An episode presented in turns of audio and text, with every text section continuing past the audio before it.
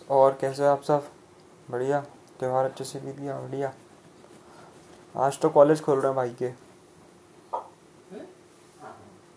मतलब मेरे कॉलेज खोल रहे हैं, बच्चे नहीं आते, मैं अकेला ही जाता हूँ कॉलेज में। हाँ अकेले, अजीब सा लगता है बहुत। जूनियर जाते हैं बस। सीनियर में शायद सिर्फ़ मैं ही दिखता हूँ, इकलौता। अकेले बैठा रहता हूँ।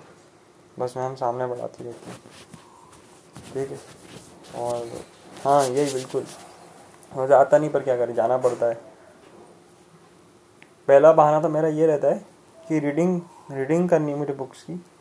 दूसरा बहाना ये रहता है कि यार, हफ़्ते में एक बार तो जाओ, कम से कम अटेंडेंस लग जाएगी। ज़्यादा नहीं तो अटेंडेंस ही लग जाएगी, ठीक है?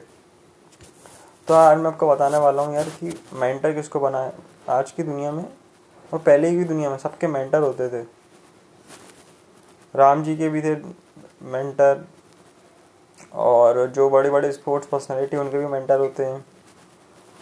और जो, क्या कहते हैं, जो राकेश झुंझुन वाला है शेयर मार्केट के किंग बोला जाता है, उनके भी हैं कोई, उनके भी हैं, क्या कहते हैं शेयर उनके भी मेंटर हैं तो सबके कोई ना कोई मेंटर होते हैं।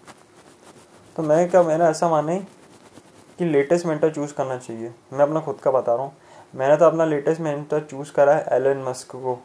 द प्राइम एक्सपेंसिव प्रीमियम बहुत दिमाग वाली पर्सनैलिटी जो उनके उनके दायरे में जितने शब्द बोले, उतने कम हैं भैया, उतने कम हैं। और आप देखना, जो आपका मेंटर होगा ना, उसके कहीं ना कहीं आपकी वर्ष टकराएगी। मतलब उतनी तो नहीं होगी, लेकिन हाँ उसके आसपास होगी। मतलब एलन मस्क की मतलब फाइव लाख करोड़ तक की बात है। तो भाई, हम कहीं ना कहीं तो आएँगे। ज़ीरो पॉइंट हाफ़ परसेंट भी आ गए तो भी बहुत है। ठीक है? और क्या करिए?